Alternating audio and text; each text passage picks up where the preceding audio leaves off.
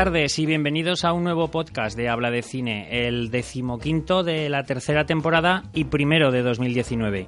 Saludos de Santi Abad que os desea un feliz año nuevo a todos. Espero y deseo que hayáis disfrutado de las fiestas o si sois de los que odiáis la Navidad, que hayáis podido protestar y enfurruñaros con todo ser vivo que se acercara a vuestro perímetro de seguridad. En Habla de Cine os damos libertad para que sintáis lo que queráis, faltaría más. Hasta permitimos y algunos incluso aplauden que en las listas de lo mejor del año que ha terminado incluyáis en lo más alto el hilo invisible de Paul Thomas Anderson. Si es que tiene que haber de todo, eso es lo bonito del cine. Como bonito es volver tras unos días de vacaciones para repasar los estrenos más importantes de los últimos 15 días, analizar un clásico, en esta ocasión Sabotaje de Hitchcock, la versión de 1942 que nos solicitó Bazi Ozono 3 a través de iVox. Hablar del último estreno Netflix con Sandra Bullock de vuelta y las secciones habituales como por ejemplo la taquilla para la que ha estado trabajando nuestro director Alfonso Asín durante estos últimos días. Feliz año jefe, ¿qué tal? ¿Qué tal? Feliz año, no solo a ti sino a todos nuestros oyentes que estarán ya esperando un nuevo programa de Habla de Cine, lógicamente. Intuyo que has hecho algo más que contar dinero estas navidades. Poco más. Poco más. Poco más. Pues dinos. Estar con los niños. Cuéntanos. Vamos a ver. eh, ha sido un, un fin de semana que, que, para teniendo en cuenta las fechas, eh, quizá esperado, pero que muy elevado en cuanto a recaudación. Estamos hablando de que si contamos todo, todo el- toda, toda la recaudación completa de todas las películas, no solo del top 5, pues estamos hablando de casi 9 millones de euros recaudados lo cual da unas cifras muy muy altas. Normalmente estamos pues en unas, en un fin de semana bueno pues en 7 millones, 6 y en uno malo pues cuatro y medio o 5, ¿no? Pues pues estamos en 9, que es una cifra pues lógicamente muy propia de estas fechas. Todo el mundo pues hace mucho frío, ¿verdad? Y decide, pues ¿dónde vamos? Pues nos vamos todos al cine y nos vamos en familia y somos 5, pues 5 entradas. Bueno, eh, en cuanto a las cifras de estos de este top 5, pues decir que Aquaman eh, se encarama el número uno con 2 millones de euros recaudados. Ha mantenido prácticamente las mismas cifras, casi ha bajado solamente un, un- me parece que un 25%, lo cual eh, pues está muy bien el mantenimiento, que normalmente en las películas de superhéroes pues a lo mejor se van a un 40 o un 50% de bajada, en este caso pues solo un 25% es un, es un dato muy bueno. También debido a las fechas en las que estamos. Eh, Mary Poppins eh, se pone en segunda posición con 1,4 millones recaudados. También un mantenimiento casi impoluto, eh, casi igual que la semana anterior. Y tanto Aquaman como Mary Poppins, pues quizás se vayan a los 10 millones de recaudado global. Es decir, muy buenas cifras. En el número 3 tenemos a Ralph Rompe Internet con 900.000 euros. Eh, y empatados, digamos, en el 4 y en el 5, pues tenemos a Bohemian Rhapsody, que aún aparece por ahí, eh, un, no sé, un mes y medio, dos meses ya desde su estreno. Aún aparece en el top 5 con 700.000 euros eh, recaudados. Y en el número 5, Spider-Man, un nuevo universo, la película, estupenda película de animación con 700.000 euros. Muy bien, pues buena, buena recaudación para estos días. Muy buena, sí, Hoy no buena. tenemos a Luis, que está de viaje disfrutando de vacaciones por Madrid. No tenemos a Josemi, que está de celebración de cumpleaños. Pero igual que el Zaragoza ha fichado a Víctor Fernández para este final de temporada, nosotros tenemos a incorporamos a Christopher Lasso. ¿Qué tal, Christopher? Hola, buenas tardes. ¿Cómo estás? Muy bien. Bienvenido. Gracias, feliz año a todos. ¿Cómo se presenta el año? Bien. Bien, con muy ganas de que haya buen cine y a disfrutar, sobre todo. ¿Expectativas cinematográficas buenas? Si es como este 2008, será bueno, sí. Perfecto, pues tendremos ocasión de ir comentándolo con tu presencia Muy aquí bien. en los estudios cuando sea posible. Muy bien. Además, perdona que te corte, aunque no es- va a estar presencialmente, pero tenemos también un fichaje para lo que es eh, la sección de series del blog que bueno pues como estamos muy centrados en el tema del cine pues eh, va a dar un empujón que es Paquita San Martín como es le gusta que le denominemos eh, a nuestra compañera de fichaje que a partir de bueno pues de o si puede ser hoy o mañana pues empezará a publicar algún comentario sobre sobre series de televisión Yo ya tenía ganas de tener una compañera. en Pues ya la equipo, tienes. ¿eh? Ya iba siendo hora. ya la tienes No, tienes, no me tienes más que Mardano. Alberto, ¿qué tal? Buenas tardes y feliz año. Feliz año igualmente. Has estado muy ocupado en este Sí, sí, sí, final sí. de año, ¿no? La verdad es que sí, tengo la, la morgue con Overbooking.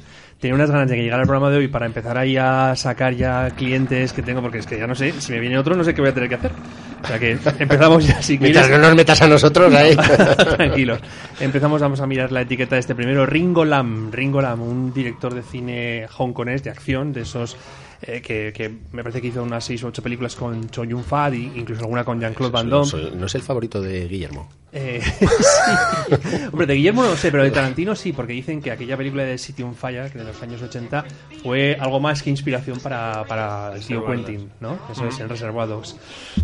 Eh, además ha fallecido con 63 años, o sea, relativamente joven. ¿Verdad? Verdad, verdad. Pues sí. Y luego también tenemos a Jorge Grau, Jorge Grau, un director español que se especializó en los años 60 y 70 por hacer películas de terror como Ceremonia Sangrienta o No profanar el sueño, el sueño de, los de los muertos, pero que también tiene en su haber una película eh, que fue, digamos, eh, clave, por decirlo de alguna manera, o por lo menos eh, que tiene un significado especial, como es La Trastienda, del año 75-76, en la que se produjo por primera vez en el cine español un desnudo integral. Fue el de Mario José Cantú, una película además que estaba ambientada en las fiestas de San Fermín. No sé si la, tú la recuerdas, Santi, ¿no la recuerdas? Vagamente. Vagamente, vale, vale. bueno, pues también se nos ha ido Jorge Grau, eh, ya mayor, con 88 años.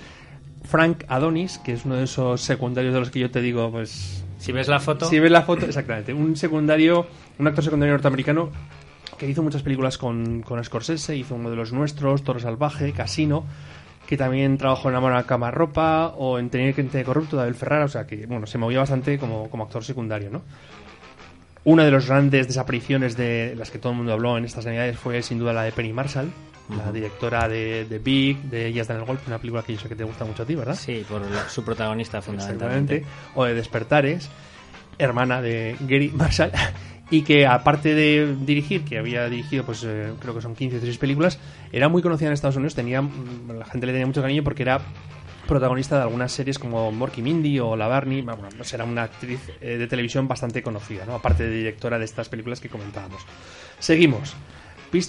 Peter Masterson, que es un, un actor secundario que se está, sí, ni te sonará, si le- te enseño la foto ni te sonará, porque eh, bueno, pues se hizo pequeños papeles en películas como El Exorcista, El Calor de la Noche o Jardines de Piedra, pero sin embargo yo he encontrado una cosa que es bastante curiosa y es que eh, dirigió tres o cuatro películas y una de ellas es eh, no sé si recuerdas aquel regreso a Bountiful del año 85-86 que le dio el Oscar a, a Geraldine Page, a mejor Sí, actriz, sí, ¿te acuerdas? sí. ¿Eh? Ujú. Pues era el director de esta, de esta película. Y luego tres secundarios, muy secundarios. Rosenda Monteros, una actriz mexicana que había intervenido, bueno, en el cine norteamericano, bueno, hizo, Los Siete Magníficos, hizo también eh, La Diosa de Fuego, en el cine mexicano pues eh, destaca su participación en Nazarín, de Buñuel, y en el cine español una película que a mí me parece muy muy buena, una película de Julio Col que se llama Los Cuervos, del año 61, que es muy muy interesante, si puedes, si la encuentras, es- está muy muy bien. Eh, otro secundario, en este caso italiano, Luigi Giuliani, que no es hermano del ex alcalde de Nueva York, de Rudolf. y que este, bueno, pues aparte de Bocacho 70, eh, hizo pocas películas, pero algunas de ellas de bastante eh, éxito, relativo éxito en, en España en los años 60, ¿no? Pues hizo. ¿Por qué? Porque las protagonizaba con folclóricas o pues como Sara Montiel, la reina del Chantecler, o una película con Rocío Durcal más bonita que ninguna. Y sí, Magnífica. De César Amadori. Y finalmente tenemos el fallecimiento de César Estebanez, aquel mítico Romerales de Farmacia de Guardia. ¿Vale? Muy bien, pues ya has tenido Ya bastante desalojado trabajo. bastante la morgue. Descansa, Alberto, descansa que vienen los Reyes Magos y tienes que estar un poquito fresco para recibir. No, sí, fresco está. Sí, está hombre. muy fresco en la morgue. Está. Muy, muy fresco estamos. Venga, pues vamos si os parece con los estrenos y empezamos precisamente contigo, Alberto. Vuelve Mary Poppins con el regreso de Mary Poppins y acláranos, por favor, porque la gente se pregunta, ¿es un remake, es un pájaro, es una secuela, es un avión? ¿Qué Bueno, es? ni es un pájaro, ni es un avión, ni es Superman. Eh, si es un remake o una secuela, bueno, yo creo que está muy claro que es una, es una secuela. Lo que pasa es que tiene muchos puntos en común con el original, con la película de, Walt Disney de 1964. Eh, el, regreso de Mary Poppins eh, nos cuenta una historia eh, ambientada en los años 30, los años de la depresión, en el Londres de, aquellos años. Eh, los hermanos Jane y Michael Banks, protagonistas de aquella película, de aquella mítica película de 54 años, han crecido ya, son adultos. Michael tiene un par de hijos y ha enviudado y la hermana pues le, ayuda un poco en las, eh, la- las tareas del hogar, ¿no? Viven en la antigua casa familiar donde vivían eh, cuando eran niños y eh, pues como digo, está ambientada en los años 30, se ve que hay problemas económicos, ellos los tienen y para solucionarle esos problemas, no solamente económicos, sino también sobre todo de sentimentales, es decir, de las relaciones con, con los, con sus hijos, que era un poco al final el, también el, meollo de, de la primera película, eh, pues aparece quien va a ser Mary Poppins. Eh, la película, como te digo, tiene muchos puntos en común con, con la primera. sobre todo, por ejemplo, en cuanto a estética, el diseño de vestuario pues, tiene muchas, eh, muchos parecidos, muchas similitudes con, con la original, la fotografía, ese colorido en la sobre todo el hecho de que hay una escena de animación, una escena de animación que curiosamente en esta película eh, se ha hecho con dibujos pintados a mano, no han utilizado ordenados, sino que se ha hecho con dibujos pintados a mano. Eh, luego, pues incluso la, lo que es eh, determinadas situaciones son muy parecidas a la primera y, por ejemplo aquí cambian el personaje de del diseñador de, de que he intentado hacer yo con mi gorra, pero que no, con los cascos no me deja. bueno, pues el personaje de Ver ha sido, ha sido, sustituido por el de Jack, un farolero, uno que se dedica a encender las, las lámparas de, de, gas de los, del alumbrado público. Es un poco. Está muy bien eso porque refleja un poco lo que es la, evolución, ¿no? Han pasado 20 años desde la película original y ahora pues hay eh, faroles de gas en, la, en las calles y tal.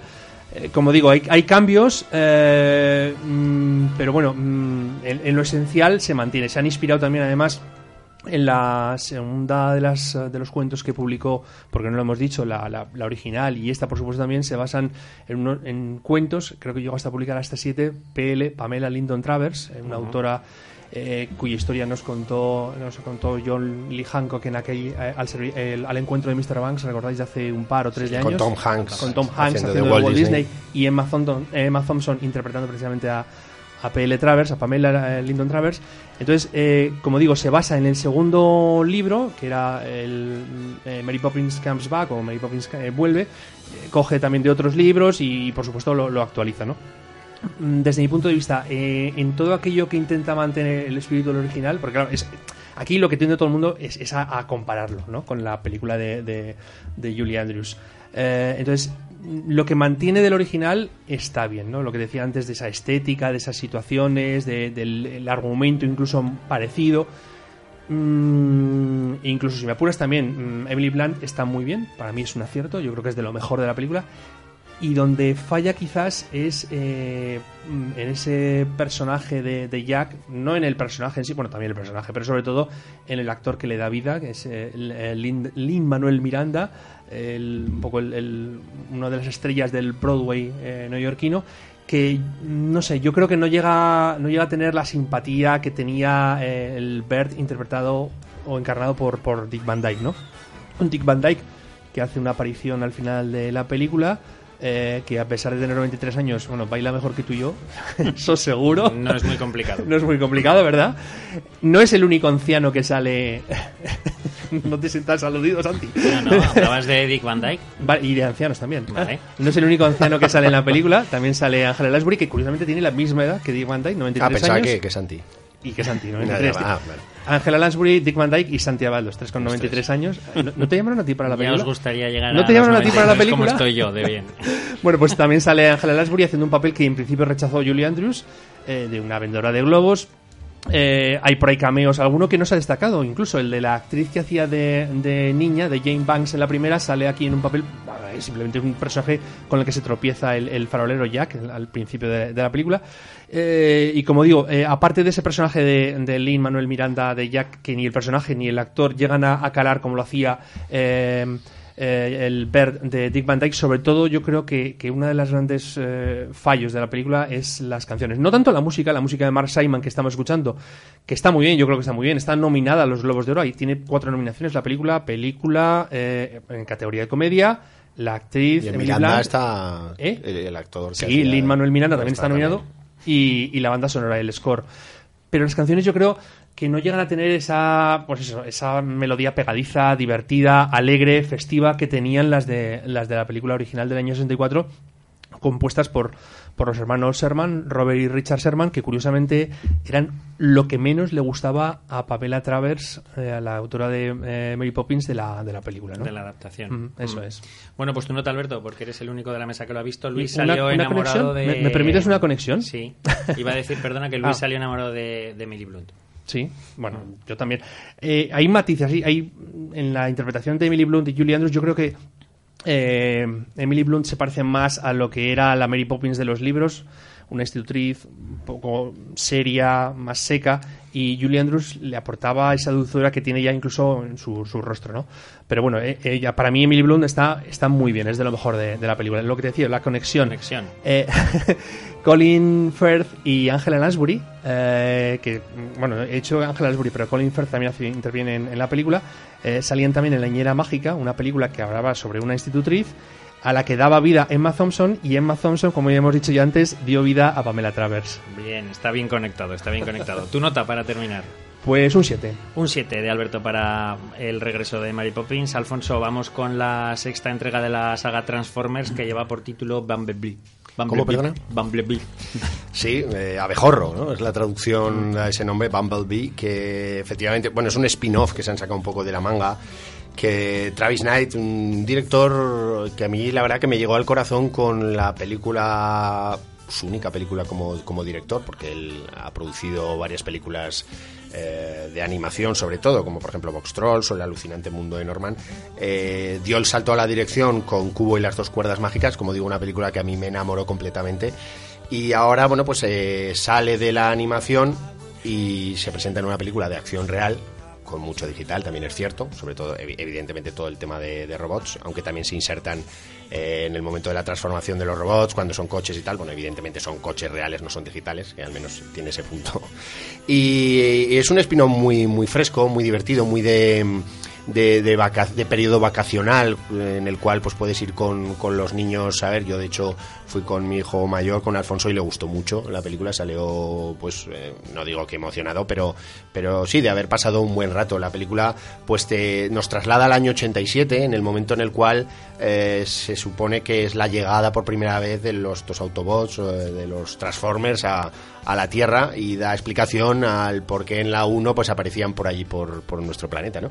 Eh, como digo se nos, nos rebobina al año 87 lo hace todo con un ambiente bastante ochen- ochentero como está muy de moda eh, no solo en la serie sino también en el cine en los últimos años eh, aquí, eh, digamos que no nos mete los 80 por los ojos ni nos taladra, pero sí que evidentemente hay muchas referencias eh, musicales a un montón de grupos y bueno, es, siempre es, es divertido ir sacando pues de esta canción a qué grupo es o en fin, un poquito te traslada yo creo que muy bien a esa, esa época. Interpretativamente, pues sobre todo destaca Heidi Steinfeld, que es una actriz que yo creo que tiene robado el corazón a todos los chavalitos de, de 20 años actuales porque es una chica realmente guapa, que además ya la hemos visto en películas anteriores, sobre todo en Valor de Ley de los Cohen en 2010 fue el bautismo de esta actriz, eh, el cual le dio la fama, ¿no? Y a raíz de ahí ha aparecido ya en muchísimas eh, películas, sobre todo, por ejemplo, en, en Begin Again, recordaréis aquella película eh, donde hacía de hija de Mark Ruffalo, del personaje de Mark Ruffalo, y también pues en Dando la Nota, en- es decir, ya tiene una carrera consolidada y aquí pues es la protagonista, es la chica un poquito mm, que no encaja con, con la familia que tiene, una familia en el cual, bueno, pues eh, su padre ha fallecido, bueno, hay todas esas referencias a, a la ausencia del padre, hay, ahora hay un padrastro, muy de ese tipo de cine de los años 80, ¿no? Y que indudablemente pues puede recordar a ET por aquello de que es un en este caso no es un alienígena um, digamos con sangre en la en las venas pero sí que es un robot alienígena que llega y establece una relación con relación de, de amistad de ternura de cariño con, con esta con esta protagonista y todo lo que sucede ahí. Aparece también Michael eh, perdón John Cena el actor este del wrestling que también ha hecho bastantes películas de comedia o de acción y la verdad es que es una película que se pasa se pasa rápido, es distraída a pesar de que dura casi sus dos horas, pero, pero es, es- es recomendable para ver en familia, para ver con chavales jóvenes y bueno, sin buscar muchas pretensiones, indudablemente. Tu nota y la de Junior. Pues mira, la, la mía será un seis y medio y Junior salió diciendo que un 7.25.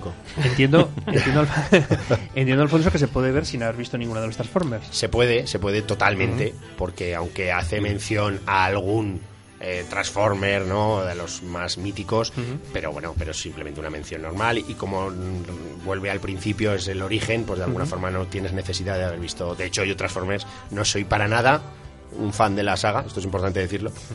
Porque las últimas ya he pasado de verlas totalmente, o sea, me parece, bueno, pues un sacaperras de Michael Bay, que por cierto es productor, pero poco más. Y, y esta sí que es distraída y se puede ver totalmente. Bueno, pues no nos movemos de ti, Alfonso. Seguimos contigo para una película de animación que de momento parece que está en todas las quinielas como favorita para la carrera de premios que se ha iniciado ya este mes.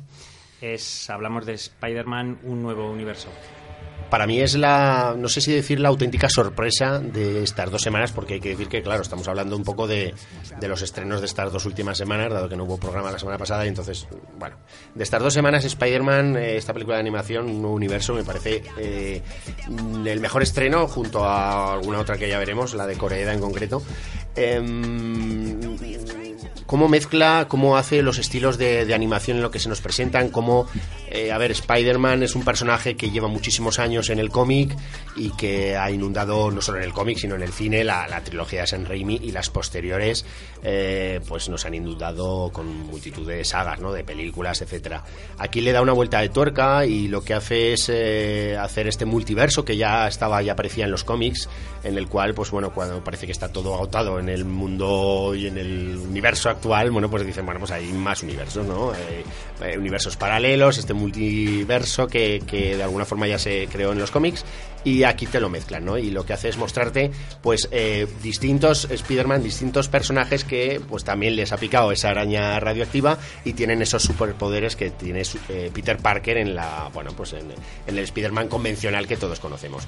Aquí te los, te los mezcla, te los junta en contra de su, del némesis de Kingpin, ese personaje orondo y con cabeza pelada y que bueno pues eh, es el malo de, la, de la película y donde pues todos estos Spider-Man se unirán contra él lo interesante, aparte de un grandísimo ritmo, de una banda sonora eh, magníficamente engarzada en cada secuencia de acción, es sobre todo la utilización de la animación. Eh, vemos cómo se utilizan eh, desde la animación típica japonesa a través de un Spider-Man que viene de, allí, digamos, a, otra más propia de los cómics de blanco y negro.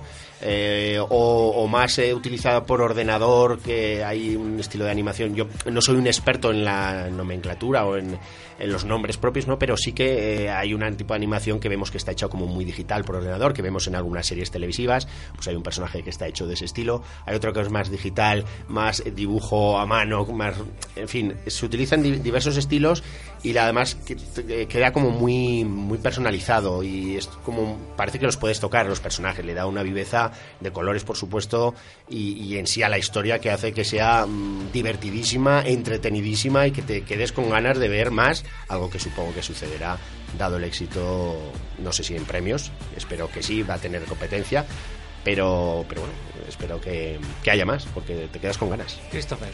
Yo también la vi, bueno, pese a no ser que no soy un que me, me guste mucho la animación, pero bueno, entre la película desde el principio, me parece una película sobre todo impactante y visual y técnicamente está muy bien realizada la vi con mi chico que también le gustó bastante y es una película recomendable para todo tipo de público. Sí, yo también la vi con los míos, también salieron, aquí se añadió también Alex y le gustó mucho. Y decir que Hayes Stenfield hace doblete esta semana o la semana pasada, no solo, bueno, bueno o, entre las dos semanas, no solo Bumblebee protagoniza, sino que pone voz a, a Gwen Stephanie en, en, la película, en, las, en la original.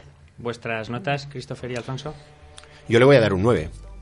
Yo un siete y medio, tampoco vamos a hacer aquí ya un primer parón en los estrenos de estas dos últimas semanas para irnos a la sección habitual de Netflix. Y es que esta semana tenemos un o hemos tenido un estreno mm, directamente en la plataforma. Susan Bier, directora danesa que que inició su carrera mm, convirtiéndose o proclamándose como una de las principales representantes del movimiento Dogma eh, cuenta con una jugosa filmografía entre las que entre la que destaca Hermanos con la querida Connie Nielsen para nuestro compañero Ricard al que luego saludaremos. Una película que por cierto tuvo un remake posterior dirigido por, James, por Jim Sheridan con Natalie Portman, Jake Gyllenhaal y Tobey Maguire otras películas como Después de la boda, que fue nominada al Oscar como mejor película extranjera en 2007, y En un mundo mejor, que no solo estuvo nominada en el 2010, sino que consiguió el premio, el galardón, el Oscar a la mejor película de habla no inglesa y también el Globo de Oro. Eh, Susan Bier es también la directora de producciones estadounidenses de cierto éxito como Cosas que perdimos en el fuego o Serena o la miniserie de televisión, es la creadora de la miniserie de televisión El Infiltrado que vimos recientemente en la pequeña pantalla. Bueno, pues bien, esta mujer acaba de estrenar en Netflix su último trabajo a ciegas con Sandra Bullock, John Malkovich y Sarah Paulson, una película que nos traslada, como empieza a ser muy habitual también últimamente, a un mundo posapocalíptico en el que la humanidad se ve atacada por un ente extraño y creo que no procede dar muchas más explicaciones argumentales aunque el planteamiento de la situación eh, queda perfectamente definido en los primeros minutos de, la película. Una película que, en mi opinión, se ve con interés y con cierta tensión, pero que recuerda tantísimo a un estreno muy reciente, del que no sé si hace falta desvelar el título para no hacer mucho spoiler, que a mí personalmente ha hecho que no la pueda valorar como quizás, como quizás se merezca. ¿Ese estreno que dices es el que protagoniza también Emily Blunt? Sí, vale, sí. Bueno, pues eso también se parece a, The Happening, ¿no? La película de Shyamalan, ¿no? Que, claro, el incidente, esa es la que yo pensaba pues que... a mí me recuerda muchísimo más a la otra. la otra que ahora, fíjate, yo ni caigo. Sí, hombre, la de... no vamos a decir el título, ¿no? no sí, sí, sí, lo decimos. Un lugar, tranquilo. Ah, un lugar... Bueno, bien. Yo creo que tiene de eso... Pero yo creo que es más el incidente, fíjate. A mí me... Bueno, quizá porque tengo yo más reciente la otra... Sí, yo creo que tiene un poco de las dos. A mí mm, hay una cosa que me, no me. O sea, lo que dices tú al principio, que te, coloca muy bien en situación, que te mantiene con tensión durante toda la película.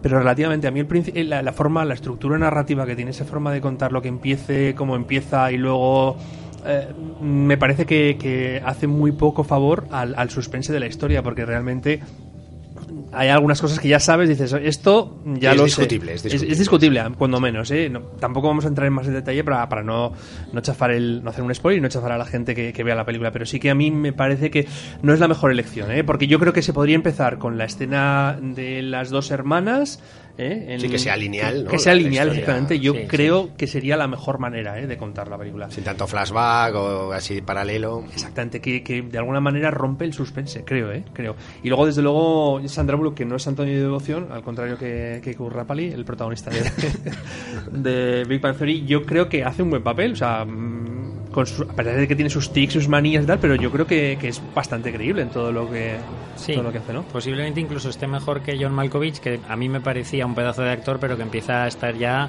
como muy encasillado, como muy reiterativo en los últimos papeles. Totalmente de acuerdo.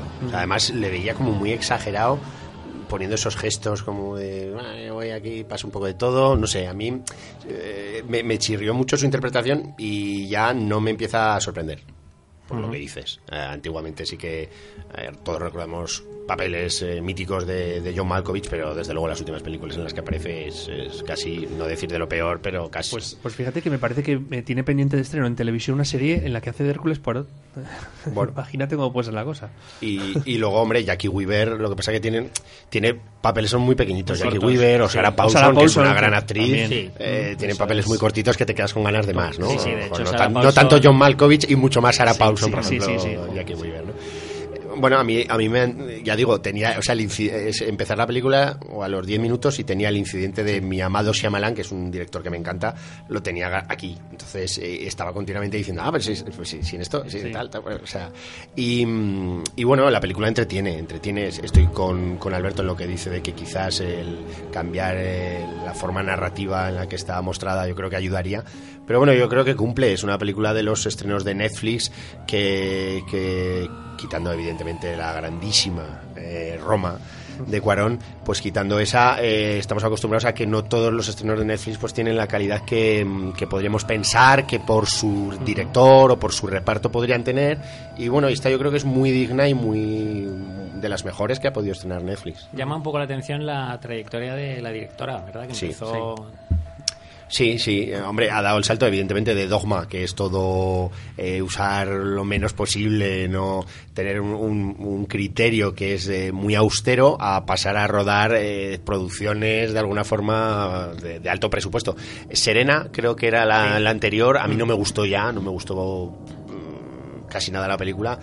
Él se pudo ver además en el Atlántida de hace tres años o cuatro y bueno, y esta bueno, es un salto para mí adelante en su carrera después del último paso que El ha infiltrado yo la serie no la he visto. Yo no-. Está muy bien, a mí me gusta Sí. mucho, está muy bien. Ujú. Quizás también, eh, creo recordar que El Infiltrado estaba basado en una novela de, de John Le Carré, puede ser, o de Graham Greene, yo creo que John Le Carré, y eso... A ti ya te pesa, a ti te gusta el Hombre, topo. claro. no te va No, hombre, pero John Le Carré, Claro. indudablemente estamos hablando de uno de los John Le maestros. Carré, John Le Carré, seguro. Yo vi hace poco la de tiempo después, después de la boda.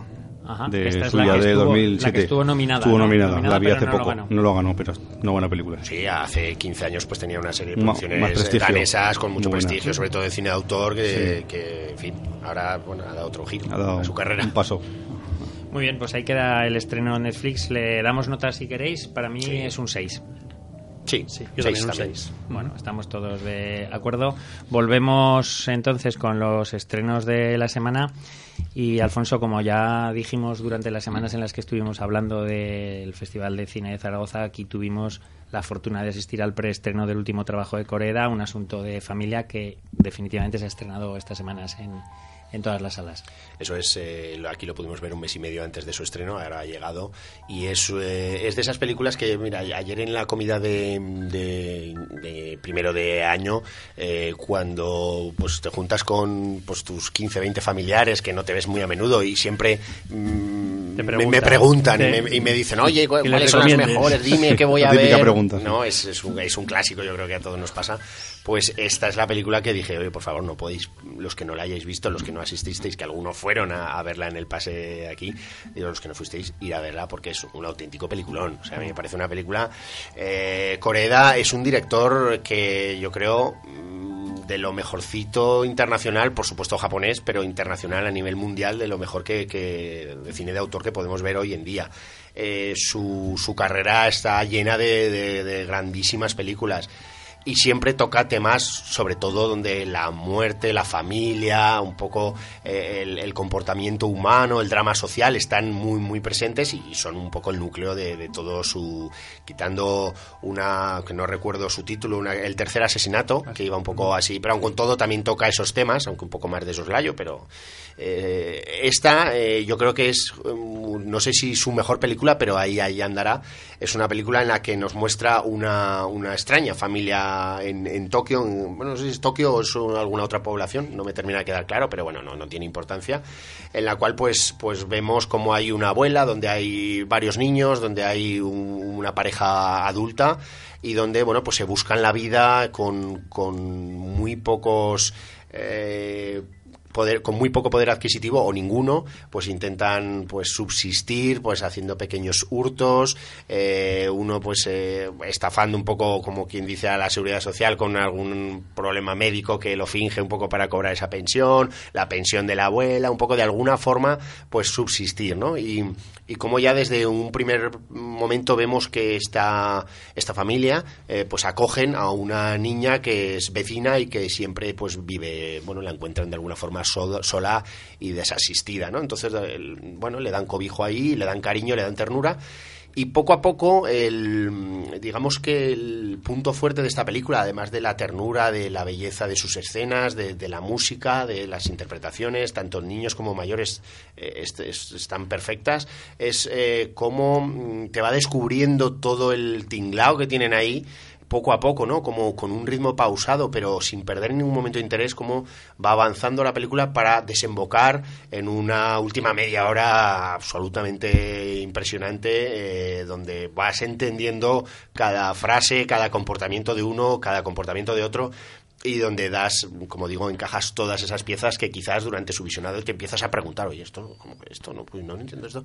Y luego todo, todo da solución, ¿no? Eh, evidentemente no podemos hablar más sobre ella porque pues son los espectadores los que tienen que meterse dentro de esta historia, pero desde luego pues una película que mm, fue Palma de Oro en, en Cannes y que ha sido nominada o elegida dentro de las nueve preseleccionadas dentro de la categoría de Oscar en, la, en habla no inglesa, que yo auguro que va a estar seguro entre las cinco finalistas, que tiene competencia, pero bueno, pero vamos, yo digo, eh, para mí una película absolutamente indispensable para disfrutar en, en sala, en cine y, y sobre todo en estas fechas donde la familia tiene un punto importante. Christopher. Pues yo poco más que añadir porque prácticamente lo ha dicho Alfonso.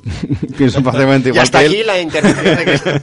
lo que más o menos sí lo, lo que me gusta mucho son los, son los giros de guion que tiene la película y cómo, cómo te va preparando para, para ese final que es a mí me dejó impactado prácticamente es un director que toca mucho también eh, la política del país se mete mucho con digamos como con los políticos sí palo. sí le mete buen y vamos la película engancha del principio y es una película muy recomendable sí la verdad Yo querría hacer especial hincapié en lo que has comentado del ritmo, porque sin ser trepidante, no dejan de pasar cosas y no dejan de evolucionar. Y además, los personajes te, te van, te van enganchando Empatizas, porque vas empatizando sí. con todos, les vas cogiendo cariño desde la abuela, a- bueno, pasando por todos. Y, y eso te va haciendo meterte dentro de la película, a pesar de que no tiene un ritmo especialmente. No explotan coches. Eso es. Bueno, ni muchísimo menos. Pero bueno, sí, sí que estoy de acuerdo en que es una película que merece mucho. y sobre todo van pasando cada vez cosas cosas cosas que no te las esperas pero que son Claro, y que todavía te, sí. te interesa, hace que te interese Claro, claro, más. claro, O sea, dices, claro, claro. Bueno, vuestras notas para cerrar. Pues yo le voy a dar un nueve y medio. yo un 9 Yo un siete y medio. Voy a ser un poco más duro que vosotros. Alberto, ¿te acuerdas de lo que te he preguntado acerca del regreso de Mary Poppins? Sí. Pues me voy a repetir. Ya lo José sabía. Luis Cuerda vuelve 30 años después de su película de culto Amanece, que no es poco, con un remake, un pájaro, un avión, una secuela de que se titula Tiempo después. Pues mira, yo creo que ni es un pájaro ni es un avión, como decíamos de Mary Poppins, pero tampoco ni un remake, y es más, ni siquiera una secuela, que es lo que más dice la gente. Yo creo que no es ninguna de esas cosas. Es una película con entidad propia, que en todo caso a lo mejor podríamos decir que es, y eso también es una cosa que se ha dicho de, de otros directores, con películas muy, muy, muy particulares, que es como, decir, como si fuera la consolidación de un género propio, ¿no?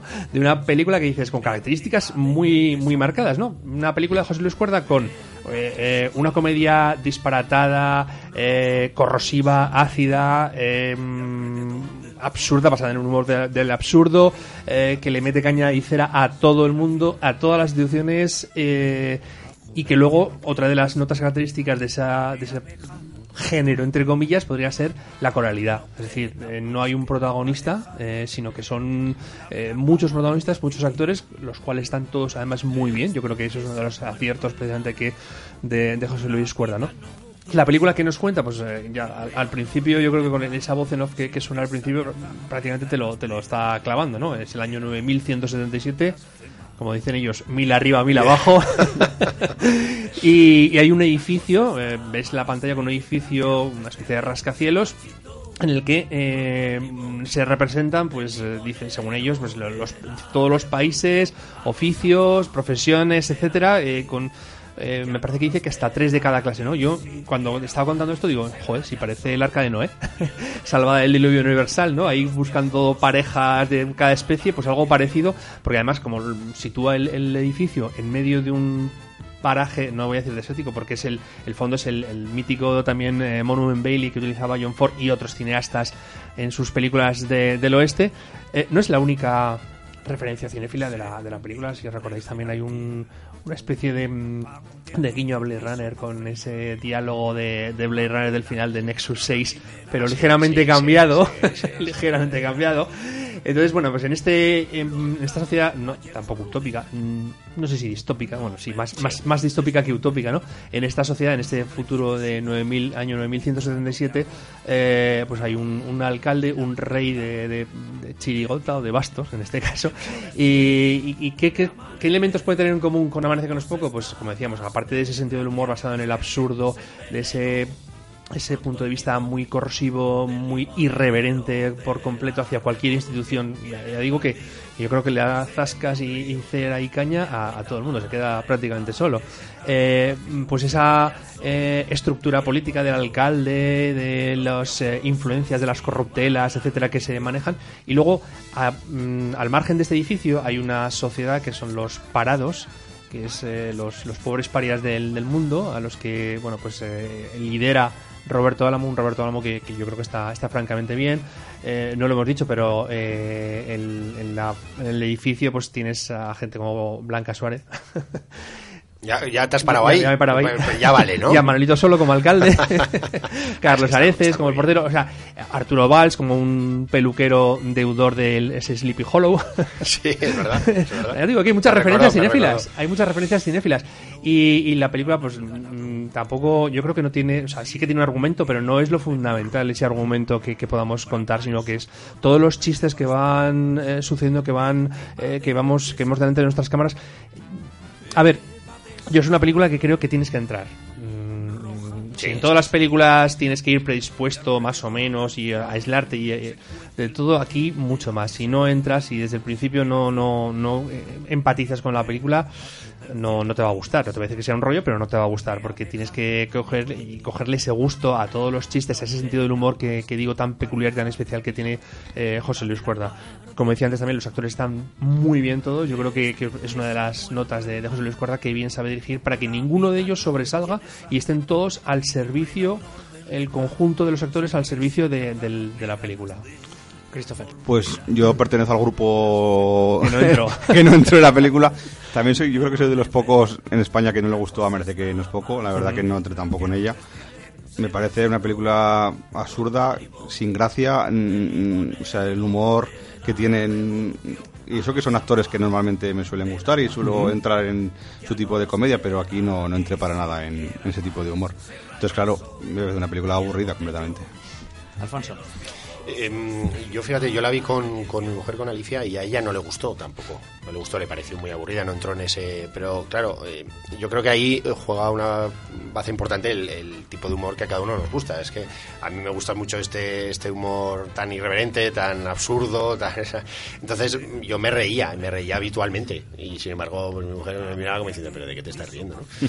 Entonces, bueno, pues eh, yo creo que, mm, bueno, hay que decir que José Luis Cuerda, pues, eh, pues tiene películas eh, y siempre ha sido un guerrillero, ¿no? En todas sus su cine, pues hay una carga política y social importante y aquí, pues, evidentemente, sin llegar a Amanece que no es poco, que a mí me parece una obra maestra del cine español y una obra de culto absoluta, pues eh, aquí eh, no llega a ese nivel, pero sí que utiliza ese estilo en la comedia para, para mostrarnos eh, esta sociedad actual, para meterle un palo todo al establishment que hay organizado y donde todos los actores, pues como coincido, bueno, pues quizá Gabino Diego, hay que decir que, que tanto Miguel Reyani como Gabino Diego pues ya estaban en Amanece que no es poco, eh, son los únicos dos actores creo que, que repiten y les pone además en dos puestos importantes dentro de ese edificio, ¿no? Que recuerda, o yo creo que está grabado en el edificio Torres Blancas, que es un edificio de, de Madrid que, que mi mujer pues le- lo conocía y le, le recordaba, ¿no? No sé si es exactamente igual o se utilizó para grabar. Eh, decir que una película que, mm, que no iba a salir adelante de ninguna forma y que gracias al apoyo de, de Buenafuente, de Berto Romero y de Arturo Valls. Pues, pues la película eh, ha podido salir, salir adelante y es totalmente libre. Tiene momentos que se le va un poquito, mm, eh, que no tiene tanta gracia como otros, pero es complicado, ¿no? Ir metiendo eh, golpes de comedia durante los 95 minutos es muy difícil, ¿no? Entonces va a haber alguna gracia que no te haga gracia, y, pero va a haber otra que sí, ¿no? Luego hay mucha literatura, ¿no? Muchas frases Sí. eh, utilizadas de los grandes De maestros poetas, de, de de poetas, Lorca, utilizadas en voz de, lo- de lo- además de los jóvenes, ¿no? Que, que también critica un poco esa juventud actual, es Sí, decir, hay mucha amiga, mucha, mucha amiga, y es una pena que a lo mejor haya que entrar eh, tanto en ese formato para disfrutarla realmente y no le pueda sacar ese jugo que realmente tiene y que los que entramos lo vemos. Yo como anécdota os puedo decir que un buen amigo nuestro que va al cine una vez cada cinco años eh, va, va a ir en esta ocasión a ver esta película porque su referente cinematográfico es Amanece que no es poco. No sé si Pobrecillo. comentabais un poco lo que os parece a cada uno la película, pero con relación a, Amanece que no es poco, ¿cómo, ¿cómo lo valoráis? ¿Creéis que los fans, los incondicionales, van a verse recompensados o se van a llevar una decepción? Yo creo que al que le gusta, merece que no es poco, le disfrutará también. Porque el tipo de humor es muy parecido. Claro. Eh, Lo que pasa que esa película fue como un hito, ¿no? Y algo tan impactante ver cómo las personas crecen del suelo y uno dice, no, me he desdoblado porque es tema de ir borracho, ¿no? En fin, son cosas que, que, que, que en ese momento pues te impactan y, y dices, pero bueno, ¿qué me está contando aquí? Entonces aquí, pues a lo mejor te puedes esperar esa brillantez que a lo mejor no llega a tener, pero sí que tiene ese molde, ¿no? Que, que yo creo que se disfrutará a quien le guste la original. Venga, pues cerramos con notas. Alberto. Un 7. Pues yo siendo generoso, un 3. Yo le voy a dar un 7 también y decir que a José Luis Cuerda va a ser el feroz de honor en la próxima ceremonia de los feroz que estaremos ahí en Bilbao. Y además está nominada a mejor comedia, en los propios premios feroz. Muy bien, siguiente estreno, Christopher. Hablábamos antes de Coreeda y volvemos al cine asiático para hablar de Viaje a Nara, el último trabajo de la poética e intimista, y con eso ya digo bastante, Naomi Kawase. Pues Viaje a Nara es el título aquí en España, la película su título original es Visión, y bueno, es la nueva película, como decías, de la japonesa Naomi Kawase.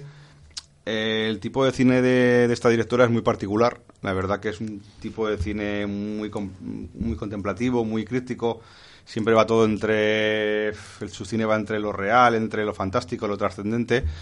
Es un cine que cuesta un poco entrar. Quizás hace unos años, no sé si recordáis, mm, una familia de Tokio que fue. No, una pastelería, de Tokio, perdón. Casi fue la, la, parte diferencial de su cine, un cine diferente. Y bueno, aquí cuenta la historia de, de una periodista francesa que decide viajar hasta los bosques de una región japonesa llamada Kansai eh, bueno, y su intención es encontrar una planta medicinal que, curiosamente, pues solo sale cada mil años en, estos parajes. 997, Christopher. bueno, y bueno, allí conoce a un misterioso y solitario hombre que, vive ahí en esos parajes. Y bueno, y aunque ni el idioma ni las costumbres no se parecen en nada, pero bueno, se enamoran entre ellos y viven una serie de acontecimientos. La película, la película es sobre todo un regalo visual al espectador. Mm, la verdad que mm, la directora en esa faceta de, la abstracción y el y todo lo que la magia y todo lo que tiene que ver con el paisaje lo, lo trata muy bien. Lo que pasa que claro es una película que yo no recomendaría porque tiene una narración onírica y unos continuos silencios, unos planos interminables que eso eh, pueden echar atrás a, muchos espectadores. Luego el guion, el guion es la verdad que es un poco pesado, eh, confuso sobre todo y ya te digo, lo que más destacaría sería su, la parte visual y luego el trabajo de Juliette Vinos que, pues, que siempre es siempre está correcta en todas las películas que hace. Mm. Entonces, bueno, es una película complicada, difícil complicada, de difícil de recomendar. Alfonso. Sí, estoy totalmente de acuerdo. Mm, Naomi Kawase, pues bueno, tiene, como decía Christopher, esa, bueno, ese estilo tan particular que, que con la pastelería de Tokio pues, pues, nos mostraba algo diferente, pero sin perder esa esencia, ¿no? Esa, esa pausa. Lo que, pasa, lo que pasa que aquí yo todavía no he entendido muy bien qué me está contando. Sí que la base, ¿no? Argumental que, que ya ha comentado Christopher, el tema de esa planta medicinal y tal, pero ni entiendo muy bien el, cómo, llegan a ellos a encajar de tal forma, ni, ni entiendo lo que se nos va mostrando, sobre todo una vez llega a la mitad de la película. Empiezan a aparecer personajes, otros se van. Y el final, yo todavía necesito que alguien me lo explique. Sí, sinceramente. El, final es lo más, lo yo, más complicado. Yo no termino de entender. ¿eh? Decir que aparece el actor fetiche, al menos en las últimas películas, que es Masatoshi Nagase, que es un actor japonés de una cara muy particular y que protagonizada sobre todo la última, que es Hacia la Luz. Hacia la Luz, esa la sufrí eh, una película, bueno, pero a esa yo, por ejemplo, le saqué algo, una historia, un mensaje, es decir, bueno, pues las personas que, que, que no tienen visión, ¿no? Qué curioso ese juego con esta actual eh, con, con, la cómo se llama esto de que les hablan las peles narran las películas eh, de forma auditiva no hmm. eh, sí que no, no recuerdo ahora nombre, pero bueno pues a través de eso pues hace una historia interesante. Aquí yo no entro en ningún momento en ningún momento en la, en la historia. Notas. Yo le daría un cinco y medio. Yo le voy a dar un 4 siendo generoso. Vamos a terminar este segundo bloque de estrenos con una con un thriller informático que está basado en lo que nos hace Alfonso cuando no entregamos las críticas a tiempo, eliminado Dark Web. Eso es ahí, yo os meto ahí, ¿sabes? Cuando veo que hay un retraso, pas, ¿sabes? a ver, es una película pues que, que viene a ser una secuela de, de Eliminado, una película que, que hace unos años nos nos, llegó. Es la ópera prima de, Stephen Susco, que a mí me dio mucho susco cuando la vi. Y la verdad es que, bueno, tiene cierto interés. Eh, lo que pasa es que resulta un poco reiterativo todo este estilo de películas.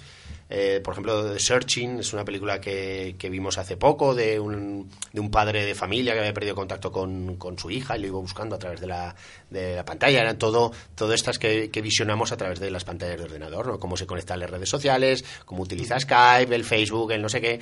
Y, y bueno, de alguna forma eh, es un grupo de amigos como que hablan a través de, de la cámara del, del portátil y cómo se interrelacionan y cómo él, el protagonista, pues resulta que accede a una web oscura, ¿no? En este caso esta dark web, a través de la cual pues empiezan a acontecer eh, sucesos, ¿no? A este grupo de amigos. Eh, a mí me costó entrar, me costó entrar por, por, ese formato, ¿no? Y como digo, a pesar de ya haber visto alguna en este estilo, pues eh, me, me, reconozco que me cuesta entrar. Pero una vez te metes eh, y entras un poco en la historia, pues bueno, pues reconozco que se me hizo bastante amena, a pesar de ser una película que no tiene mucha pretensión y que al fin y al cabo está hecha con cuatro perras porque no requiere prácticamente de nada y que, bueno, pues, pues tiene cierta, bueno, tiene cierta cosa. A mí pues, pues, de películas de terror así, pues le daría un cinco y medio, pero sin, sin mucho más. Muy bien, pues hasta aquí este segundo bloque de estrenos. Nos vamos con el clásico de la semana.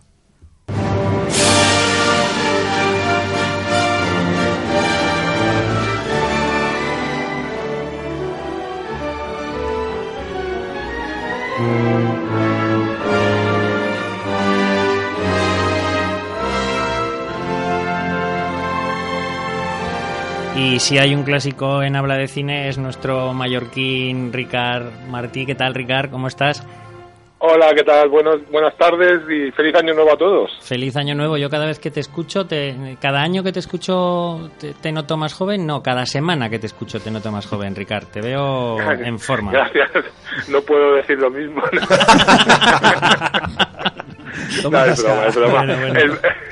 Lo acepto, lo acepto, lo acepto, lo acepto. Que, uno tiene que ser consciente puesto, de sus limitaciones. Tú ya, tú ya, sabes que a mí si me las ponen sí. votando, yo las meto. ¿eh? Eres un sí, killer, es lo que necesitábamos aquí en, el, en Zaragoza. Necesitábamos un 9 como tú. En fin, vamos con el clásico, si os parece. Y es que te, eh, tenemos eh, una solicitud de Vacío Ozono 3, un oyente habitual al que agradecemos además su fidelidad, que en un comentario en iVox nos pedía que habláramos sobre Sabotaje, una película de Hitchcock no tan conocida como sus grandes éxitos, nos decía este oyente. Protagonizada por Robert Cummings y Priscilla Lane en 1942, Sabotaje parte de, de una premisa que es una constante en el cine de Hitchcock y es la figura del falso culpable que se tiene que enfrentar contra todos. Por un lado, para demostrar su inocencia ante el mundo justo, ante los buenos, por decirlo de alguna forma, y por otro, para escapar de los que le han tendido la trampa o los que se aprovechan de alguna circunstancia casual, llamémoslos los malos. Ejemplos de, este tipo de, de, películas de Hitchcock pues son La propia falso culpable, Con la muerte en los talones o El hombre que sabía demasiado. Y Sabotaje, la película que traemos hoy a nuestro clásico, se suma a este grupo de grandísimas obras, seguramente con los mismos defectos y las mismas virtudes que salpican toda la filmografía de, de este fabuloso director que tanto enamora a Luis, a nuestro compañero Luis, y que hoy no puede, no puede estar y que seguramente se estará comiendo las uñas por no poder hablar de de Hitchcock. Resumo muy brevemente la trama. Un trabajador de una fábrica aeronáutica es testigo de un acto de sabotaje que ocasiona la muerte de su mejor amigo y él es considerado culpable del crimen. A partir de ahí, pues como os comentaba antes, a demostrar su inocencia ante buenos y malos. Bueno, yo, yo creo que mmm, eh, sabotaje, eh, como decías tú antes, reúne todo lo bueno y todo lo malo de, de Hitchcock y sobre todo eh, a mí me parece que es un ejercicio intermedio entre pues eh, lo que es 39 escalones, o sea, pule cosas que hay en 39 escalones, aparte, por supuesto, del tema de ese del, de lo que comentas tú del falso culpable, pero pues es una persecución a través de un, de un país, en aquel caso en 39 escalones era en, en Escocia, me parece, y aquí es en, en Estados Unidos.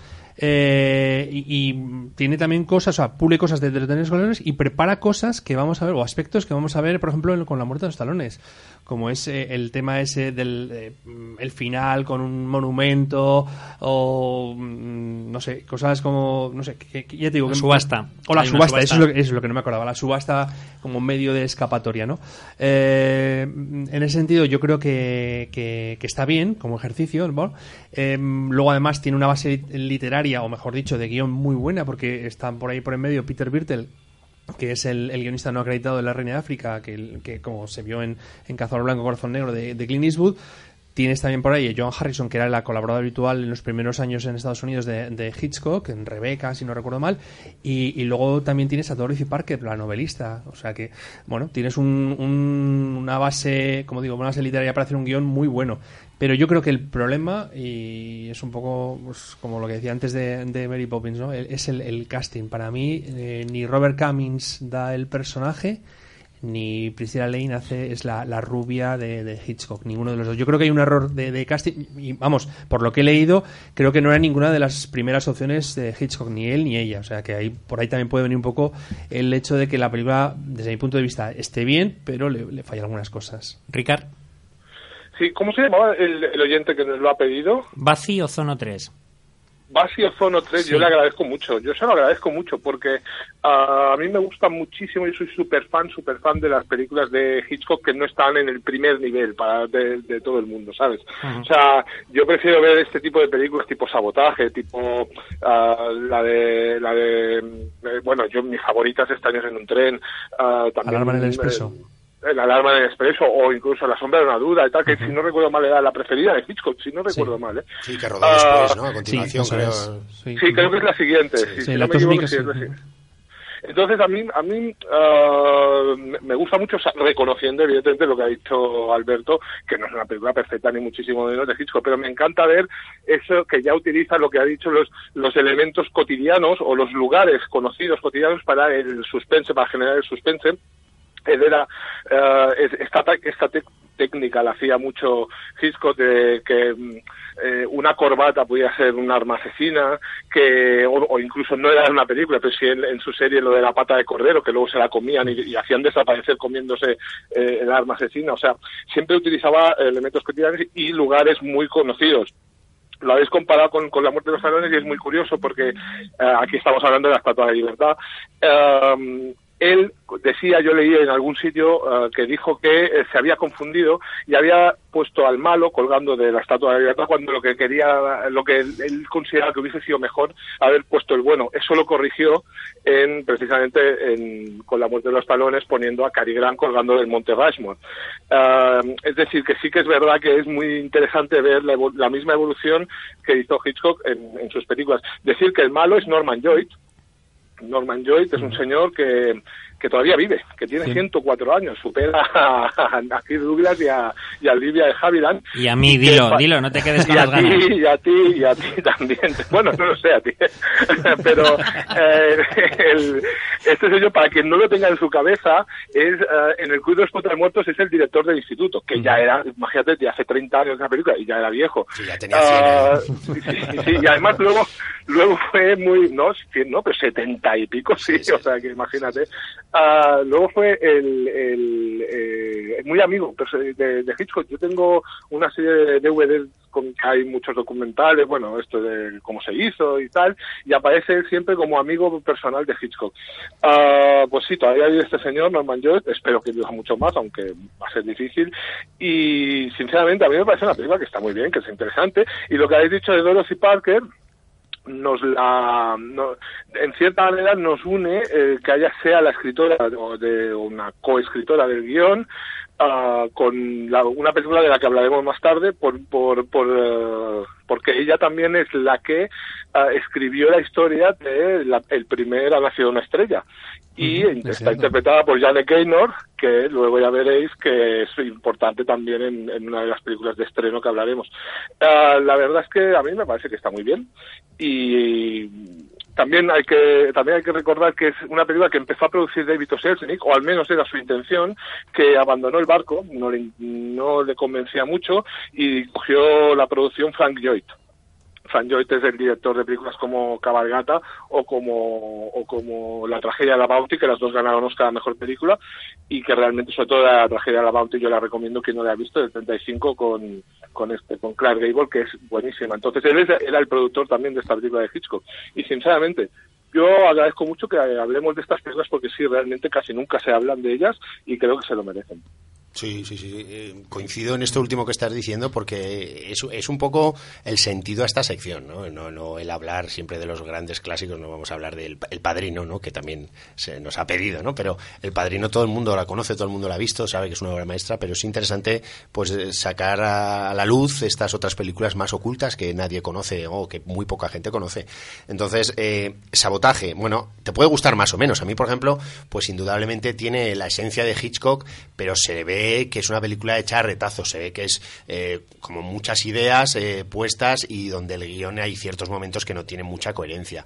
Eh, hay secuencias muy, muy fabulosas, ¿no? Como por ejemplo esta del, de la Estatua de la Libertad, o frases, ¿no? Como la que se dice ahí dentro entre la protagonista y el malo, pero, pero también hay otras que a mí me gustan mucho, como en ese tren, ¿no? Con, con, con ese grupo circense, ¿no? De, de personajes frikis, ¿no? De, que hoy en día pues protagoniza en series, ¿no?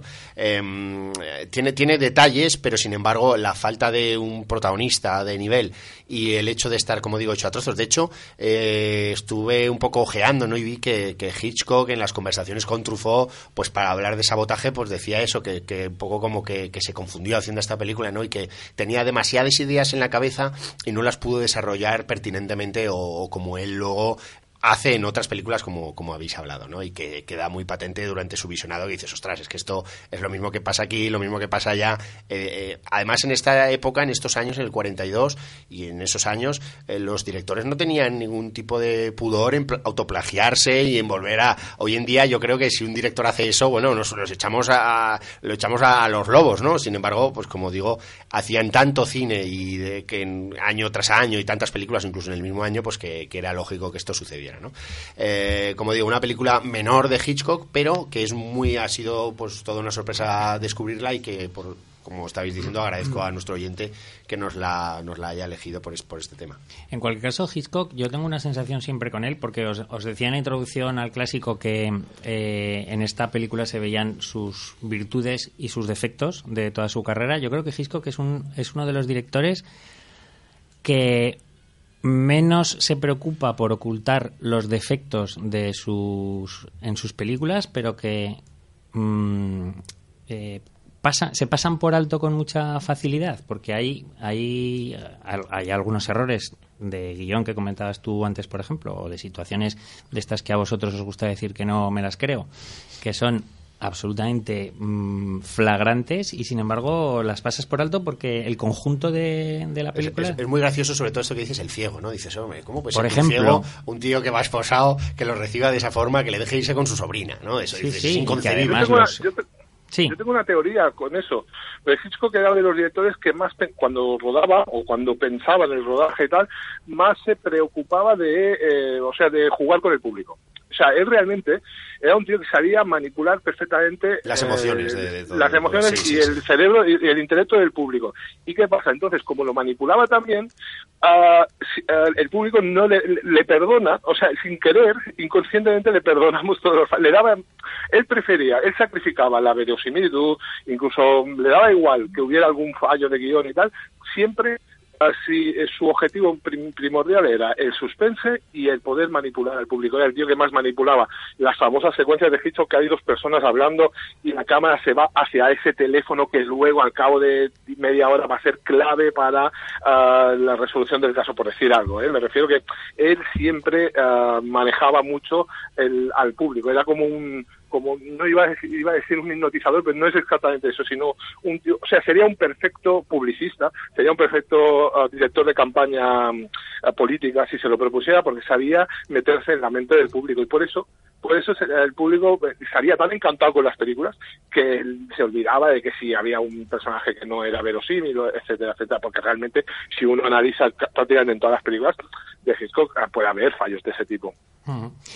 Muy bien, pues eh, agradecemos una vez más a Vacío Zono 3 su propuesta y su fidelidad y animamos al resto de oyentes para que nos sugieran o nos soliciten clásicos de los que poder hablar a través del de la propia web de Habla de Cine, de iVox o de Radio Marca Zaragoza, desde cuyos estudios os estamos hablando y que no habíamos comentado todavía. Vamos a dejar aquí el clásico y pasamos con el tercer y último bloque de estrenos y empezamos por ti, Ricard. ¿Qué nos puedes contar? DC Comics no deja de pelear con Marvel a ver si les alcanzan el taquilla y nos ha presentado a un nuevo superhéroe. Bueno, no, realmente no lo presenta porque ya aparecía en alguna película anterior, pero sí que es su primera película en solitario, Aquaman. Sí, sí, más o menos. A mí ya me empiezan a caer bien los de DC, ¿sabes? Porque... Por el intento, ¿no? Por el esfuerzo. Sí, sí, y además ya incluso... Eh, mira, eh, nos, ha ido muy bien lo que hablábamos de Hitchcock antes, salvando todas las distancias, pero realmente es una película que, que, si uno se pone a mirar está llena, llena, llena de fallos, de defectos y tal, pero el resultado final a mí personalmente me parece súper entretenida y súper divertida en, realidad eh, estamos ante una película que, que, como dijo, me parece que fue Luis en, en un chat, dijo que era una, horterada. Sí, es hortera, tiene momentos muy horteros, ah, tiene momentos, um, tiene secuencias que son tanto estéticamente como los personajes que salen y tal, que dices, pero bueno, esto, esto es un poco incluso naif en, algunos momentos, ¿no?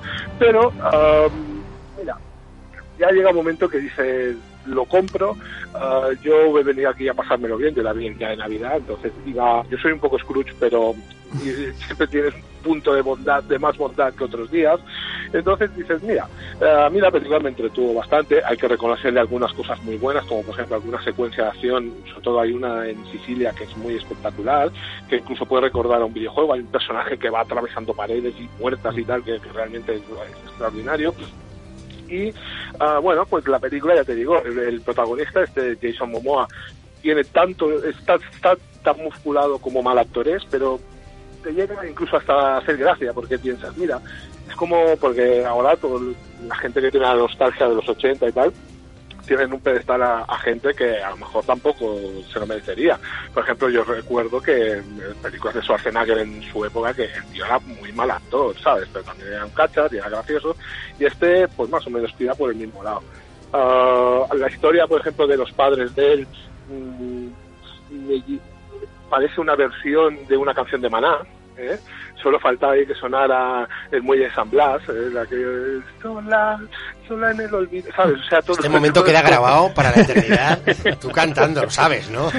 sí, sí, sí, pero es que me parece o sea, realmente todo era como muy... Estabas el y decías, bueno, pero además es una película que te recuerda a un montón de películas. Había momentos que me recordaba Indiana Jones, había momentos que me recordaba Piratas del Caribe, hay diversos reinos subterráneos con sus criaturas, sus diversas criaturas, y un, todo un compendio final que dice, bueno, yo no sé si esto lo que he visto iba en serio, iba en broma, uh, pero yo no me lo he pasado mal del todo, y entonces, pues, ese ha metido un gol un gol de rebote o como con la mano, pero ha valido. O sea, ha metido un gol después de la goleada que le estaba metiendo más, la verdad.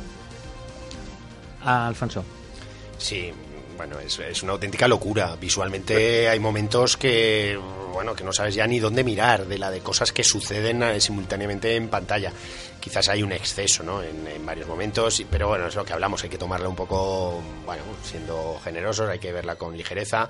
Mm, evidentemente Momoa no es un actor, mm, lo puedo dejar ahí, no es un actor, pero, pero, pero eh, lo que sí que es cierto que luego al final te, acaba cayendo simpático con esos dejes y esas cosas que hace, ¿no? Y con, esa apariencia de, bebedor, de barra fija, que, que luego pues reparte obleas como como, panes, ¿no?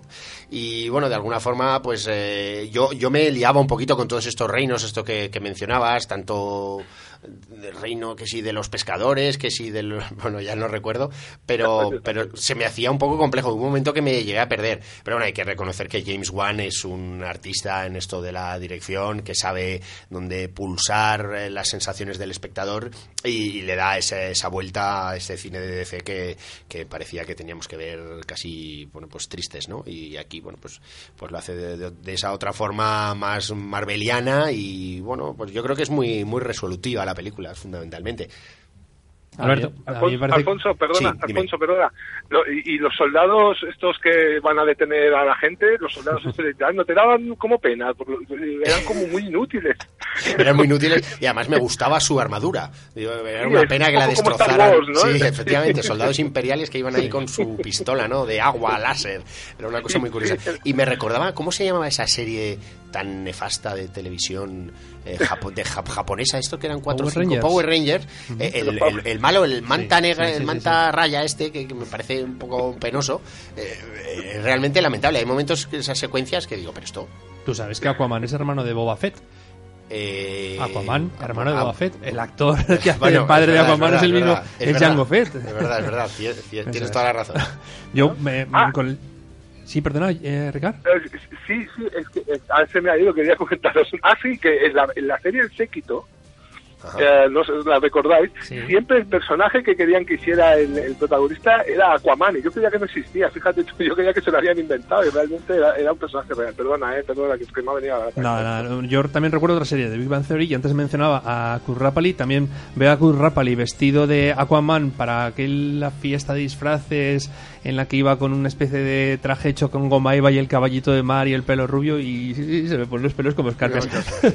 no, yo continuando con la con la el símil que ha establecido antes Ricard de que si era un gol y tal, de rebote, lo que yo, yo creo que es un gol en fuera de juego, ¿eh? que el VAR tendría que revisarlo porque si rascas un poco, si lo miras bien, la repetición igual no es, no es gol, ¿no? Bueno, es... es bueno, Es lo que estáis- es, lo que a es. decir. Ibas a decir es lo que es, Vale, es lo que es. Y ya está, y punto, y nada más. No, y busca coger actores de renombre como William Defoe, como por supuesto Sí. eh, Nicole Kidman, Nicole que, tiene- ujú.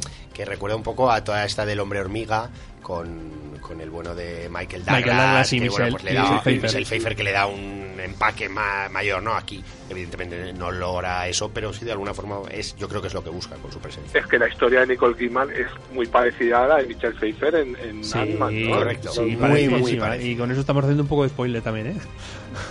bueno, sí, sí, pero bueno. Pero bueno, sí, sí. Ricardo, ¿tu nota?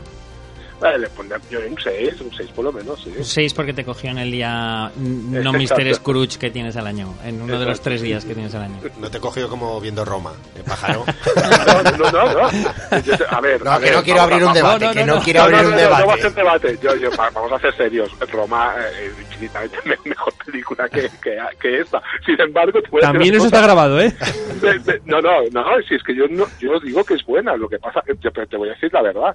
Si ahora me dijera, tienes que ver una otra, yo creo que le voy a ver otra vez. eh, Aquaman. O sea, te lo digo, os lo digo en serio. Yo un cinquillo le doy. Yo un 6 también. Venga, siguiente estreno de la semana, lo que esconde Silver Lake. Es el tercer trabajo de David Robert Mitchell tras El mito de la adolescencia y de It Follows. Eh, voy a ser muy breve para que podamos participar todos en el debate de esta película, pero lo primero que yo quiero decir es que es una película extraña, con un argumento complicado de explicar y de difícil recomendación. Argumento complicado de explicar, como hablaba Ricard la semana pasada, de Roma. Y película difícil de recomendar, como ha dicho Christopher, de, de la última de, de. Naomi Kawase, sí. Bueno, el protagonista de esta película, Sam, que está interpretado por Andrew Garfield, es un tipo que se nos presenta desde la primera escena, pues que vive un poco aburrido, que está permanentemente colocándose y bebiendo y que se dedica a espiar a sus vecinas. Y de, una de ellas se queda especialmente prendado y cuando parece que puede tener algo con ella, pues desaparece misteriosamente. A partir de ahí el chaval empieza a buscar y, y se inicia pues un viaje por el mundo de la cultura pop con infinidad de referencias e, e influencias porque antes hablabais eh, ahora por ejemplo Ricardo hablaba de que en Aquaman habíais visto muchas cosas de películas de Indiana Jones etcétera y tú también cuando hablas de Alberto de tiempo después también habías visto muchas referencias. Yo creo que yo soy incapaz de decir todas las referencias, los guiños y homenajes que aparecen en, en lo que esconde Silver Lake, porque ahí está David Lynch, ahí está Kubrick, ahí está Spielberg, ahí está Warhol.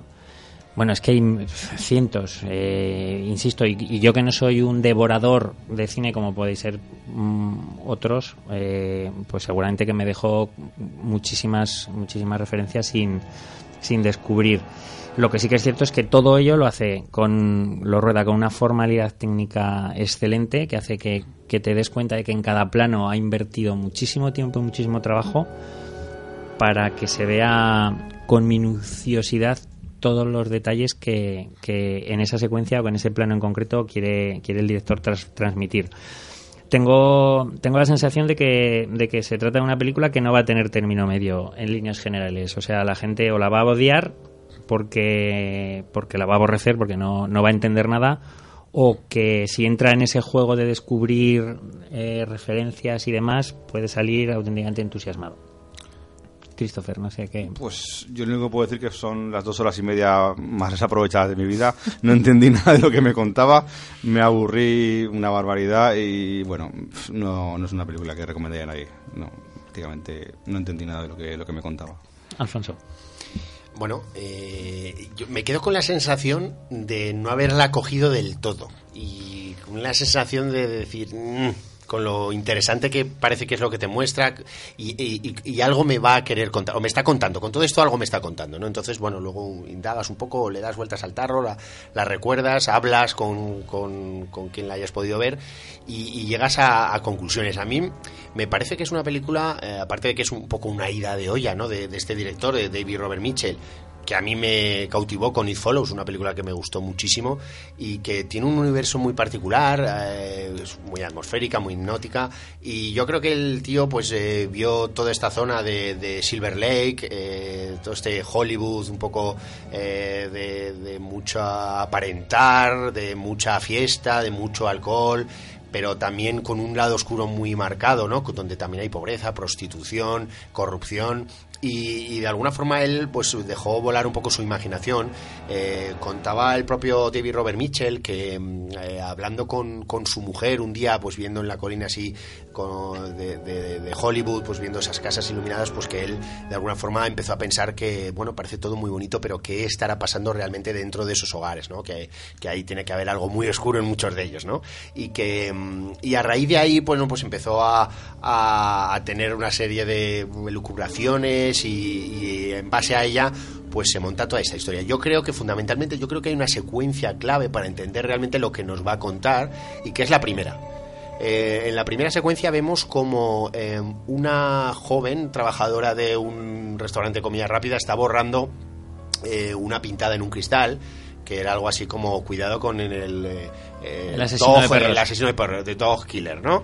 Y, y- y si os dais cuenta, eh, bueno, Dog, eh, dándole la vuelta, es God, y incluso rodea una de las letras la cara de Jim Morrison, que la lleva en una camiseta ella, ¿no? Entonces, la película, yo creo que lo que hace es... em, mostrar, hacer una, una, una crítica un poco en torno a eh, esa pérdida de, de dioses que tiene la sociedad actual, ¿no? Porque muchos, pues, eh, o, se bajan, o se basan un poco en la religión, o si no, no tienen esas, esas eh, ídolos en los cuales eh, apoyarse hoy día, ¿no? Pues eh, muestra una realidad donde, pues, todos estos han fallecido, pero donde posteriormente veremos tumbas de otros grandes ídolos del mundo del cine, de la música, o como iconos de la música y de canciones, posteriormente se nos van a caer al suelo con, con un suceso que para mí me parece que es la mejor secuencia de la película, todo ello con un pianista, ¿no? Todo ello te va a entender pues esa, esa, esa juventud perdida en la cual no, no tiene trabajo, donde hay una redundancia en, en que preguntan cómo es el trabajo, no es como aquel que no tiene trabajo, continuamente le están taladrando con si tienes trabajo, ¿no? Y resulta mm, violento, ¿no? Decir, pues, pues mira, pues no tengo, ¿no? Estoy en el paro, ¿no? Pues, pues aquí eh, juega con eso también, eh, en toda esa mm, eh, prostitución que hay en torno a, a, Hollywood, eh, porque, bueno, ¿por qué no decirlo? Hay muchísima gente que se va de en torno a los Estados Unidos que se quiere buscar las habichuelas viajando a Hollywood, a Los Ángeles y, bueno, pues pasando cast- castings a ver si suena la flauta y lo eligen para alguna película de las muchas que allí hacen, ¿no? Pero como entre casting y casting y hasta que eso sucede, si sucede, tienen que sobrevivir en una sociedad muy de un alto nivel adquisitivo y donde vivir es muy complejo, ¿no? Entonces, eh, llegan hasta el punto de tener que prostituirse muchas de las actrices que, que aparecen eh, o que aparecen en un anuncio o qué tal, ¿no? Entonces todo eso lo muestra, ¿no? Juega con ello, eh, juega con eso de los mensajes en las, en las canciones que más de una vez hemos oído, ¿no? Mensajes satánicos en las letras de no sé dónde.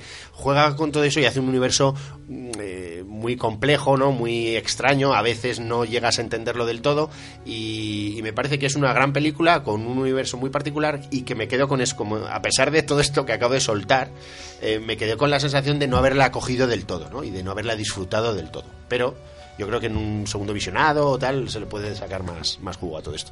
Ricard. Sí. Decía Christopher que eran las dos horas y media peor invertidas de, de su vida o algo así. Ah, yo tengo que decir que este speech que ha hecho Alfonso de cuatro o cinco minutos puede ser, y no es para hacer la pelota al boss, pero ah, pueden ser los cuatro o cinco minutos mejor invertidos por mí en, en lo que llevamos de año. Vamos a Te voy a subir el sueldo, Porque- Ricardo.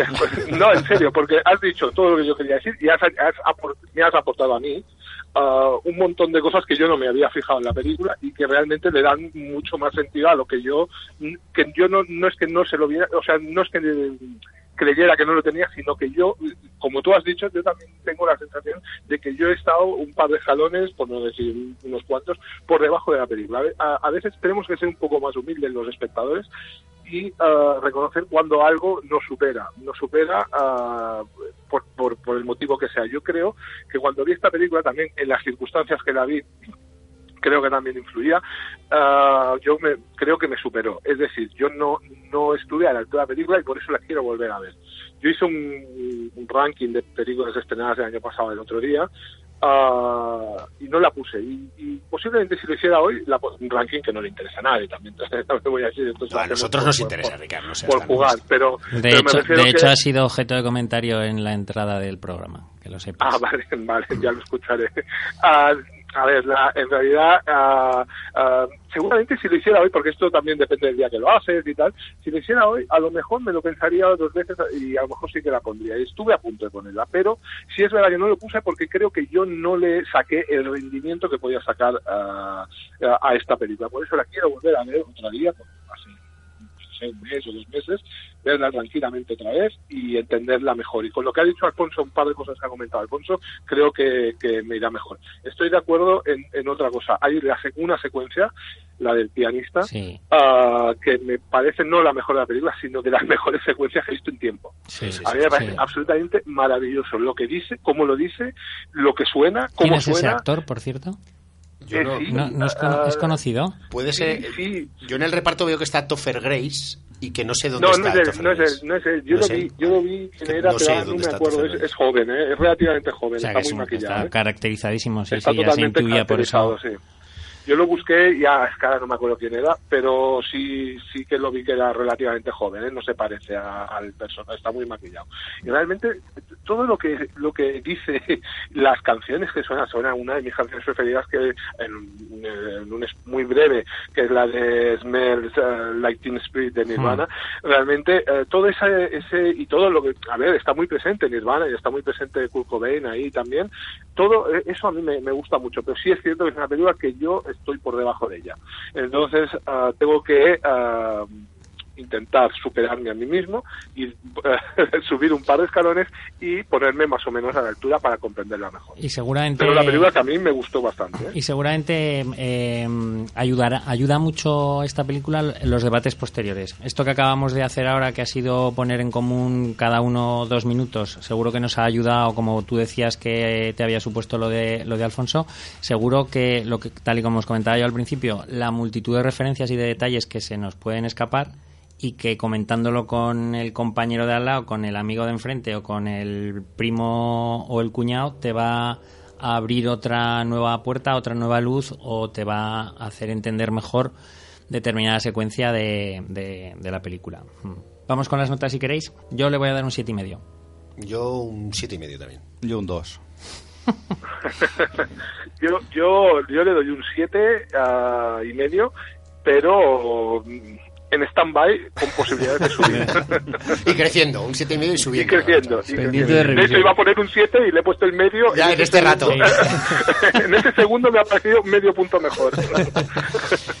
Muy bien, Ricard, pues te vamos a dejar aquí y nos seguimos escuchando a lo largo del año. Un abrazo muy fuerte. Que se porte bien Un los abrazo reyes a todos. contigo. Un abrazo, Ricardo. Hasta luego. Adiós. Alfonso, terminamos los estrenos de este tercer bloque y del programa de hoy con Elis, la voz de Brasil, que es un biopic sobre una famosa cantante brasileña que me comentabas ayer que habías descubierto gracias a, este, a esta película. sí, sí, no, no conocía para nada esta, esta chica, Elise, eh, una, una cantante de vida pues dramática, ¿no? Que, que viene de, de, la, de lo más pobre de, de, Brasil o de un barrio pobre y que llega a lo más alto a ser hasta hoy día. Yo creo que está considerada una de las mejores eh, voces de, toda la historia de la música de Brasil, ¿no? Entonces, mmm, bueno, pues es una película que llega tarde, llega desde el 2016, nos llega ahora casi ya en el 2019 aquí y, y bueno, pues nos cuenta, como digo, ese crecimiento de esa, de esa figura, es una especie de, de bueno, de drama biográfico, un biopic, eh, cómo pues logra hacerse un hueco dentro de, bueno, pues de una industria compleja, en, en un momento donde la dictadura militar en Brasil, pues, eh, pues tenía un poco aconleja, acon, eh, acongajado, acongajado, ¿cómo se dice? Acongojada. Acongojado al país y, y, bueno, pues era complejo, ¿no? Hacerse, pues, hacerse un hueco ahí. Y ella, pues lo logra a través de, pues, de ser muy echada para adelante y tal. ¿Qué ocurre? Que muchas de las grandes estrellas de la música pues terminan entrando en un universo que de alguna forma afecta a su día a día y bueno, pues puede que le lleve a un territorio malo, ¿no? Digamos, por, por, ser así un poco tibio. Entonces, bueno, pues la película nos cuenta todo eso, esa evolución de como personaje, como cantante, y yo creo que lo hace con acierto. Eh, yo no conocía el reparto a nadie, Andrea Horta es la chica que, que hace de, de Ellis, y yo creo que lo hace lo hace muy bien. Quizás exagera en algún gesto alguna vez tiene una sonrisa eh, muy muy bonita con unos dientes muy prominentes y muy blancos y muy perfectos. Y, aunque no canta evidentemente están puestas las, los temas musicales reales de la cantante. Pero yo creo que refleja un momento de, la cultura brasileña y de la cultura musical y yo creo que es interesante y descubres algo que en mi caso no conocía Yo justamente la vi ayer y bueno aunque me gusta la, estructura que tiene la película de, de la cómo cuenta la vida de, esta cantante, a mí lo que me echa para atrás son, las canciones, el tipo de música que, que canta, porque no, vamos, no, entro en ese tipo de, música, pero sí que me gusta cómo, cómo nos va desarrollando todo, toda su vida, desde que es prácticamente, tiene 18 años, que va a viajar con el padre para buscarse la vida, hasta el momento de su, del desenlace.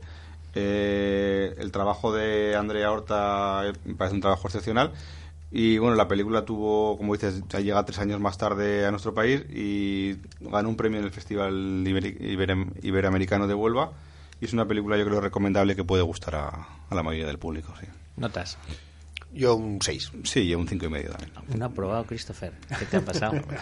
Oye, esta semana ha sido un poco floja en general. Bueno, esperemos que se reconduzca el año como decíamos al principio. Pues hasta aquí nuestro primer podcast de 2019. Nos vamos a despedir. Hoy cumple 51 años Cuba eh, Gooding Jr., que fue nominado y ganó el Oscar al mejor actor secundario por Jerry Maguire con el tema principal de esta película interpretado por Bruce Springsteen, Secret Garden. Nos despedimos hasta la semana que viene, agradeciendo por supuesto vuestra escucha y animándoos para que participéis en, la web de Habla de Cine, en la página de iVox o en las redes sociales de Radio Marca Zaragoza, desde donde, como os decíamos antes, os estamos hablando.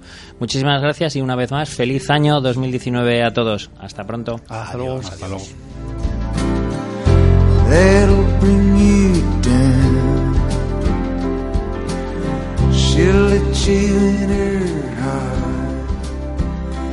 If you got